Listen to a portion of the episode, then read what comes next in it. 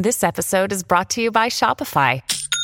Forget the frustration of picking commerce platforms when you switch your business to Shopify, the global commerce platform that supercharges your selling wherever you sell. With Shopify, you'll harness the same intuitive features, trusted apps, and powerful analytics used by the world's leading brands. Sign up today for your $1 per month trial period at shopify.com slash tech, all lowercase. That's shopify.com slash tech.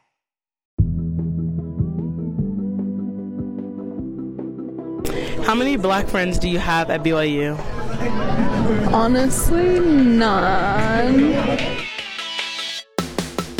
Hi, I'm Rachel Hampton. And I'm Madison Malone Kircher. You're listening to ICYMI, In case you missed it, Slate's podcast about internet culture. and we have taken another road trip back to Utah, baby. Beep, beep, beep. Madison is driving because I can't drive. That means you have the aux cord. Honestly, this seems right. Yes, yes, we will be playing a lot of Jazmine Sullivan. So we're back in Utah because, uh, surprise, surprise, we're getting back into one of our favorite topics on the show uh, the Church of the Latter day Saints. We're talking Mormons. I don't really know how this became a main character on the show, but Henry VIII is also a main character on the show, so it kind of makes sense. Makes perfect sense. The TikTok algorithm is the answer you're looking for. Yeah, yeah. Speaking of the TikTok algorithm, we're talking about the Black Menaces, a group of Black students at Brigham Young University who have been absolutely taking over my For You page over the last few weeks. Mine too. So the Menaces, like Rachel said, are a student group on the BYU campus in Provo, Utah, and they wander the campus grounds doing person on the street interviews with students and faculty, asking questions that might be considered taboo in the Church of the Latter day Saints. So we're talking things like Do you support gay marriage? Would you call yourself a feminist? My personal favorite, how many black friends do you have? Yeah, picture Billy on the street, but a lot less screaming. The Menaces are absolutely blowing up on TikTok right now in a way that Billy Eichner wishes. Uh, their biggest video is from March 23rd. It has over 18 million views, and their account collectively has over 21 million likes. They're well over half a million followers. It's a real impressive blow up for an account that only appeared on the TikTok scene in February. And for such a niche topic, which is BYU and the Church of Latter day Saints, which, despite its looming presence on our show, is a very small section of the population. By looming presence, Rachel means that time we talked about soaking, uh, a, a alleged sex act you can Google, or that time we tracked down the guy who runs the uh, Brigham Young University Virginity Club Instagram account, or just the fact in general that uh, TikTok 100% thinks I'm an ex Mormon, which is actually how I first found the menaces. Ooh, ooh. Yeah, what was the first video that came across your FYP? This is embarrassing because you would think my answer would be one of the videos about them asking about gay marriage or gay rights or queer students being allowed to. D- no, the, the first video I saw was quite literally the first video the Menaces ever posted. Wow. A day one fan. I got in on the ground floor. It's the most BYU specific of their videos, I would say, because it's just a reaction video to a member of the church saying some uh, racist, really racist stuff. How come the blacks didn't get the priesthood until 1978? What's up with that, Brother Wilcox? What? Brigham Young was a jerk? Members of the mm-hmm. church were prejudiced? That's the bare minimum. Maybe we're asking the wrong question. What it is, then. Maybe instead of saying, why did the blacks have to wait until 1978? Mm-hmm. Maybe what we should be asking is, why did the whites Okay. and other races have to Why? wait until I'm sorry. It was impossible to watch and not want to watch 17 more of their videos. The first one I got was them asking BYU students how long they think it takes on average to get married at BYU. Okay, how long do you think people date at BYU before they get married? Uh, let's go two months. We ha- we heard it from the people themselves.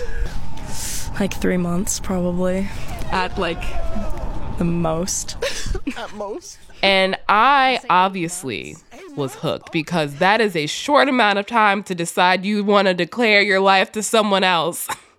We also want to take a moment to shout out a bunch of listeners uh, who reached out and asked us to cover the Black Menaces, specifically uh, Ruth, who gets the, the special distinction of being first, who asked us when we were going to cover the Black Menaces. Well, Ruth, the answer is today. That's right, because after the break, we will be back with the menaces themselves. We've got them on the show. And we can't wait for you to hear what they have to say. It's so good.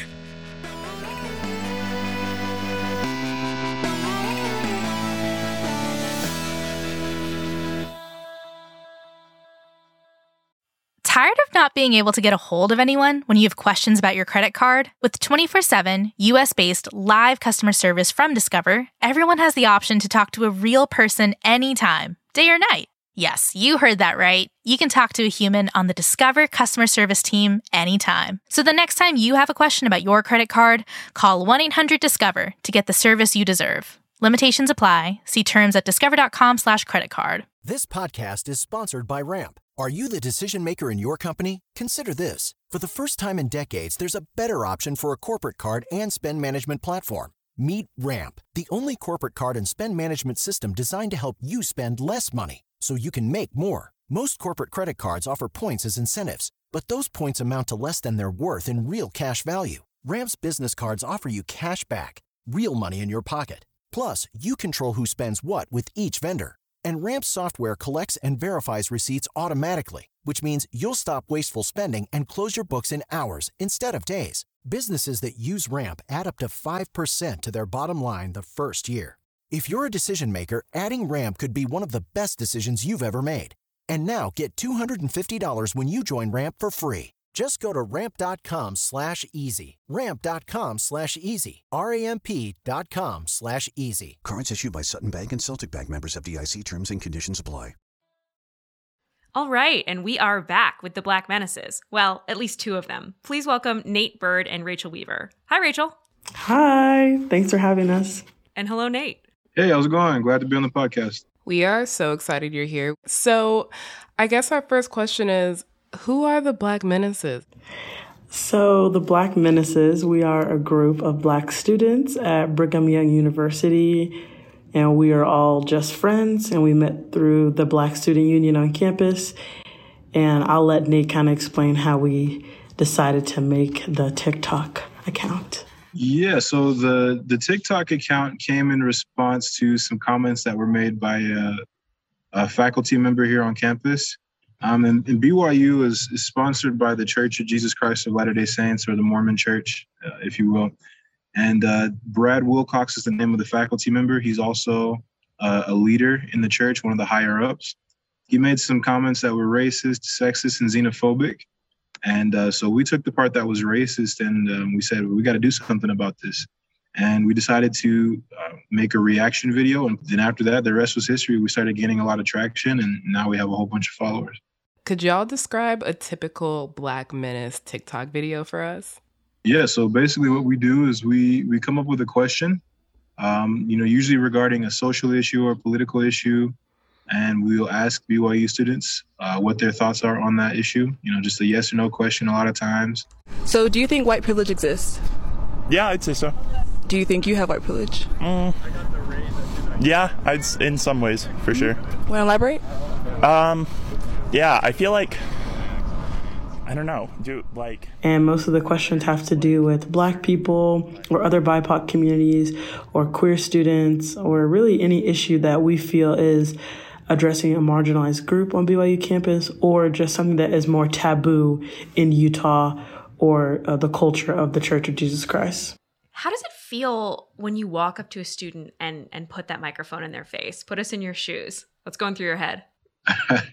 uh, so honestly, I'll, I'll be I'll be truthful. It feels a little. Um, I feel kind of more powerful, right? BYU is often a very draining place for marginalized groups, but when I'm with um, other people who are like me, it just feels that much better. And so when I'm walking with one or two or all four of the, you know, all four of the other black menaces, and we're just like prowling looking for someone to talk to, it, it's actually a lot of fun. Um, and so when we're able to to you know ask somebody a question and just kind of watch their reaction as the gears start turning, uh, it's pretty satisfying because a lot of times the students that we talk to have they have the privilege to where they've never had to think about these things and these are issues that we have to think about or deal with on a daily basis. So being able to to kickstart that process in them is is pretty good, pretty wonderful. Yeah, I the only thing I'd add is um, sometimes it's a little scary, at least for me as a black woman, um, especially like approaching white men. It can be a little intimidating when asking racially charged questions. I don't know. Sometimes for me, I just don't know what they're going to say, and I don't know how bold they will be. That that's kind of on my end as a woman, kind of adding some intersectionality there. But yeah, definitely, that makes a lot of sense. That actually um, dovetails perfectly into our next question, which is what is it like to kind of hear answers from your peers that essentially boil down to them not believing that certain marginalized groups deserve to be treated equally or like deserve rights? The thing with BYU is we already know how people think because mm-hmm. a lot of us, you know, we've been here for a long time. So we already know that these attitudes exist. This is just the first time that it's ever been caught in 4K, so to speak. So mm. it's not necessarily shocking to us. I think we're more surprised when we get answers that are supportive or affirmative because, you know, we kind of, when we ask people these questions, we kind of expect to get wild answers. We kind of expect people to say things that are out of pocket. Uh, so, you know, it, it's always more surprising when we get something nice instead.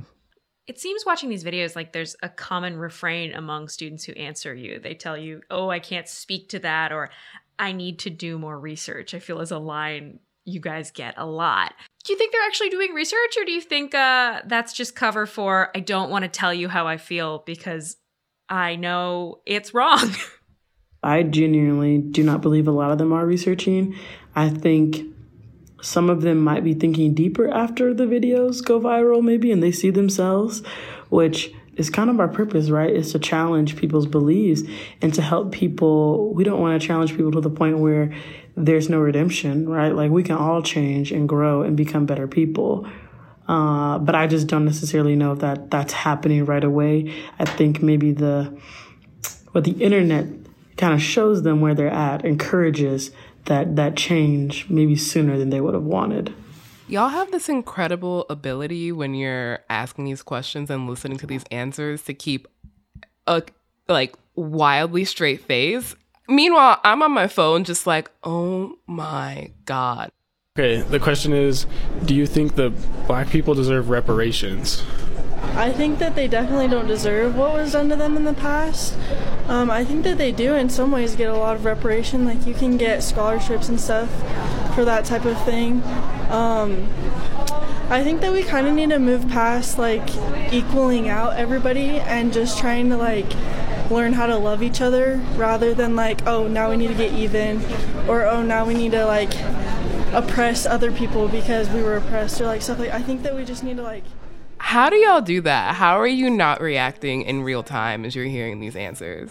Um, well, so here's the thing. I really don't have a poker face, so when you guys see me on the camera, most times I'm looking like this hmm, or you know, I'm making some type of face because I really don't have a poker face. But I mean, we try to hold it in. Also, this is not the first time we've heard some of these things from people. This is more so the first time it's being documented.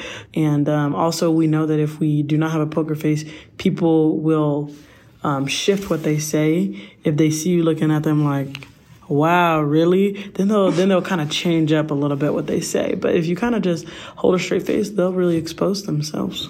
And also, I want to add that we don't encourage dragging of the people in our videos because these are still people. And although what they think might not be correct, they still can change and grow. And I hope they do.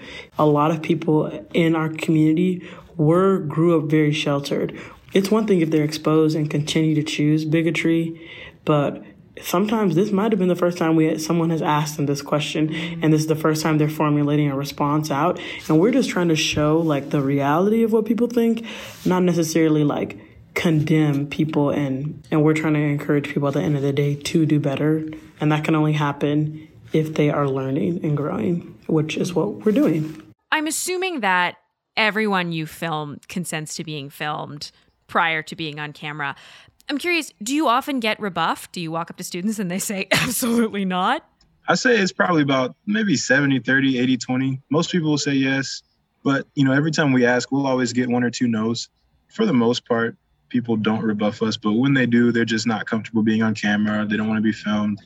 Or I'm on my way to probably- class. That's their Yeah. favorite line. and sometimes we have to encourage people to say no, which I think just falls into the LDS Mormon nice way or whatever that they don't ever want to say no.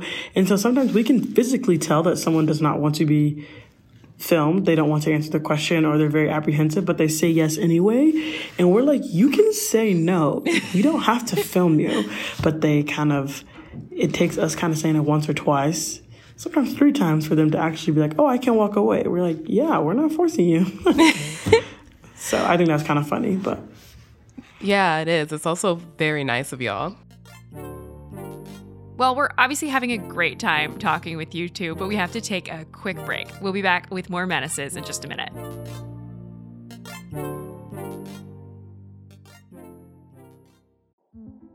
In 2007, TV network CBS dropped 40 kids in the middle of the New Mexico desert as part of a brand new reality show. These kids would have to build their own society from scratch. And if this sounds like Lord of the Flies to you, well, it was meant to.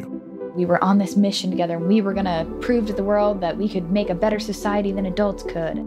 I'm Josh Gwynn, and I want to know what this wild TV experiment was really about. Split Screen Kid Nation, a six part podcast from CBC. Available now.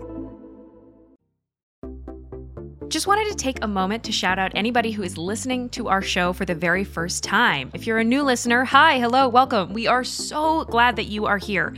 In case you mm, missed it, our show comes out twice a week on Wednesdays and Saturdays. So be sure to listen back to last Wednesday's episode all about challenges on TikTok and the excellent Abbott Elementary. If you're not watching, please let us tell you why you should be watching. And we are back. I actually have a question because a lot of the videos I've watched, your peers will invoke doctrine from the church as to why they stand by their beliefs. Are you two members of the Church of the Latter day Saints? We both are. How does that feel? Well, tell you what, I could be more honest with that question after I graduate in two weeks. But um, it's definitely interesting. It, there's a lot to reconcile. You kind of have to do a lot of uh, doctrinal gymnastics to to pick out the parts that are good and leave behind the parts that are uh, just flat out wrong. You know, there's a lot of good things about the church, just like there's good things in every church. Um, but there's also a lot of racism. There's a lot of homophobia. There's a lot of sexism, xenophobia, um, and it's unfortunate. And so it's it's difficult navigating that, uh, especially while being a black member of the church, because in the black community there's already a a huge uh, reputation of the church being racist. You know, because it is. And so you know you have you kind of have to deal with navigating the church, but then also navigating being a member of the church and a black person amongst black people who like don't understand that perspective. So it's definitely interesting. Yeah, I too can speak more freely when I graduate at the end of the summer. But yeah, I think the only thing that I'd add to what Nate said is member of the church or not, I refuse to use doctrine as a reason to defend bigotry and a reason to justify exclusion and to justify denying people of their humanness. What has the administrative response been like to the Black Menaces? We reached out but did not receive a comment. We actually haven't gotten any any response from the university so far. They've been very silent. So we don't know what the official stance is. I mean, I know that they know who we are. Is it surprising that you haven't heard from administration? Honestly, yes and no. Yes, in the sense of BYU and the church that our school is sponsored by does not like to be painted in a negative light on the internet, on social media, in news articles. So it's surprising in that, in that sense because normally they try to control the narrative, but also it's not surprising because they have no idea what to do. I know the lawyers are squirming every day trying to figure out what they can do to stop us because they and they just don't have any power with us having TikTok. Have you been surprised by the larger online response? I mean, there's so many people outside of the Church of Latter day Saints just watching this content and seeing BYU really for the first time. Like, have you been surprised by how much is blown up outside of y'all's community? Absolutely. We, you know, we definitely weren't expecting to get this much traction. Um, you know, 630,000 followers in like two months. That's, we were not expecting that at all. And then, you know, for, for our audience to be so wide as well, that's been surprising, but it's also been a great blessing because we've been doing the work at BYU for a very long time. Mm. But this is, you know, the first time that we've been able to actually take that work onto a wider scale and actually have a, a more of a platform for change because the university doesn't do much to help us and so being able to actually have a platform where we can, you know, take action by ourselves has been really, really nice. What is your biggest hit thus far, the TikTok with the most views or reach or engagement, however you would measure that? Um, our first video asking people if they support gay marriage by far. Do you support gay marriage? Yeah. 100%. Perfect. That's it? No. Okay, cool. That's it. Yeah.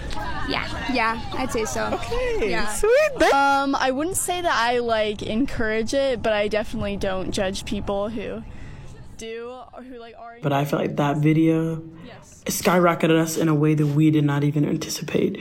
When we got a million likes on it, we were like a million likes. Mm. We we that was very unexpected from us, and I feel like that's when our account really took off. Um, so like that's been that that by far was like the most popular video, and like part two of that as well has been extremely popular. I think the first video is what is probably almost at 20 million views now. That is so many. Yeah. What do you kind of hope the impact of these videos is? Is it to push administration? Is it to push the student body? Is it some combination of both? Our church in BYU very rarely makes changes unless there's pressure from the outside uh, big changes like racial things, things like that. Then they're kind of like, well, we have no choice. We need to kind of move forward. And so we've, for like Nate said, we've been putting in the work for years. Me and Nate have been here. Nate's been here longer than I have. And we've been trying to do things for such a long time. And nothing has come of it. And this feels like we're on the cusp of adding the right amount of pressure to get some real policy change at BYU to help BIPOC students be more comfortable, to have more resources, and also to help queer students in terms of accessibility or just ability to hold hands on campus. Y'all seem very conscious of the way that the people that you're interviewing are being perceived on the internet, making sure they're not getting hate. And I'm curious as whether there are any videos y'all have filmed that you felt like you couldn't post. The one that really hurt me was when we were filming I'm the one where we ask people, um, is a trans woman a woman? Is a trans man a man? And some of the responses that we got for that, they actually like hurt my heart a little bit. But as far as feeling like we couldn't post it, I would say no. Rachel, what about you? What's one that you've heard recently that really just stuck with you and not in a not in a good way? This wasn't recent. This was one of our like earlier videos, but when we had gone around and asked people about blacks and the priesthood and the temple band, we asked people if they thought it was from God. And a lot of people kind of were like, I don't know, I'm not sure, which really was just their way of saying they felt uncomfortable saying yes.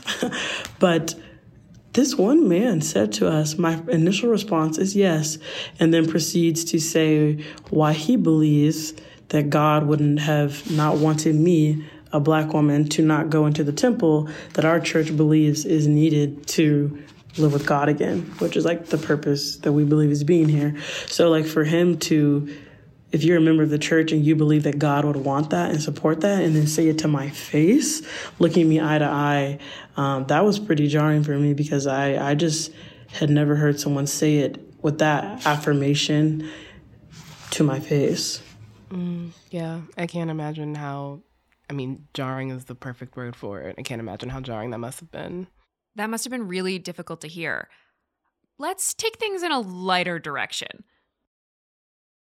Do you guys feel like campus celebrities at this point? Yes. Yes. it's too much a little bit, if I'm oh. going to be honest. Like everywhere. Okay, so before Black Menaces, people would stare at us we're 0.4% of a population, shout out. And I do have awesome hair, if I do say so myself. So I never knew people were staring at me because I'm black, because of my hair. um, but now we get more stares, and I think it's because of Black Menaces. And like when we're out, when I'm out, like even not on campus, like in Utah County, in Salt Lake, people go, Are you from Black Menaces? Just because I'm pretty recognizable. And it's, it's entertaining. I mean, I always joke with him whenever we're out doing stuff. We always see at least one or two people who notice me. at least, sometimes more.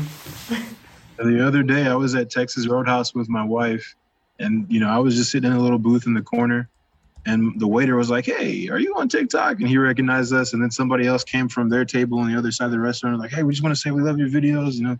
And yeah, pretty much every day somebody will recognize us. Um, and some people are fine with it; they'll just say, "Hey, we love your videos," and other people will just kind of stare at you and make it weird. But Mm. it takes some getting used to for sure. I had someone in a car one time, like two times, and they were in vehicles. Raised the window down. Hey, aren't you that girl in Black Menace? yes, yes. yes.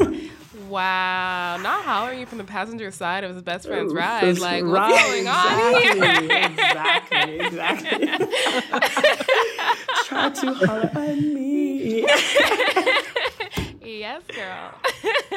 Just for scale, when you say how tiny of a fraction of the population the black students on campus are, how big is the BYU student body?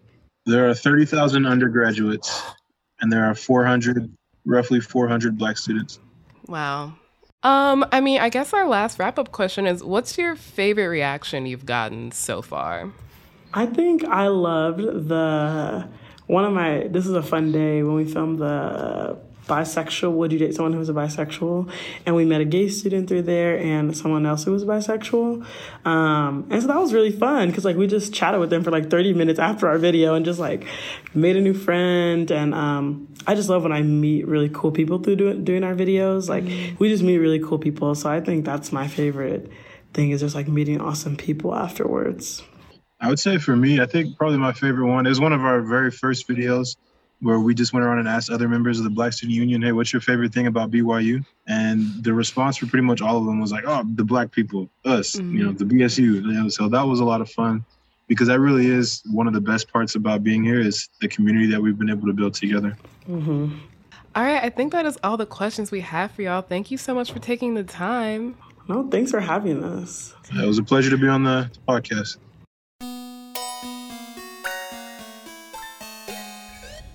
Once again, that was Rachel Weaver and Nate Bird from BYU's The Black Menaces. You can find them on TikTok at Black Menaces. They're on Instagram by the same name, and they also have a Patreon, The Menace Society. Go forth and follow. You're welcome.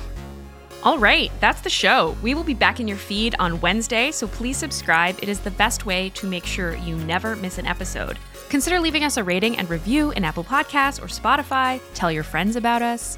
Uh, tell your college classmates about us. Walk up to them, just, you know, shove a microphone in their face and ask them what they think of ICYMI. You can also follow us on Twitter. We are at ICYMI underscore pod, or there's always email, ICYMI at slate.com. We love hearing from you guys.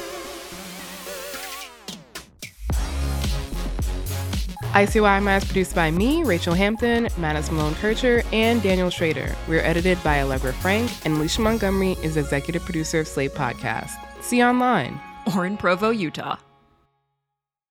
Sick of being upsold at gyms? My guy, you're currently a base member. For $90 more, I can upgrade you to our Shred membership. For 130 more, you'll be a Swole member. And for just $300 more, you'll reach Sweat Platinum.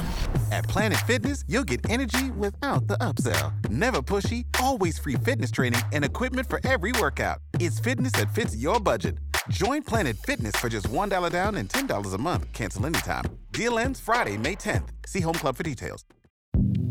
Hi, this is Dahlia Lithwick, host of Slate's legal podcast, Amicus. If you're listening to this show, you might be interested in Amicus's live show that we're hosting in Washington, D.C. on Tuesday, May the 14th. My colleague, Mark Joseph Stern, and I will be talking to some amazing guests, including Sherrilyn Ifill and a sitting state Supreme Court justice all about how originalism, a relatively recently invented way of interpreting the Constitution, has taken over the Supreme Court and radically reshaped the law. It's been doctrinal rocket fuel for the conservative legal movement and facilitated the rolling back of abortion rights, the expansion of gun rights, and the obliteration of the separation of church and state. And as another wildly consequential Supreme Court term careers to its end, the court's originalists are on a tear. But there's something you can do about it, and we hope you'll join us in DC on May 14th to explore the possible pathways out of the current situation. Go to slate.com slash amicus live for tickets.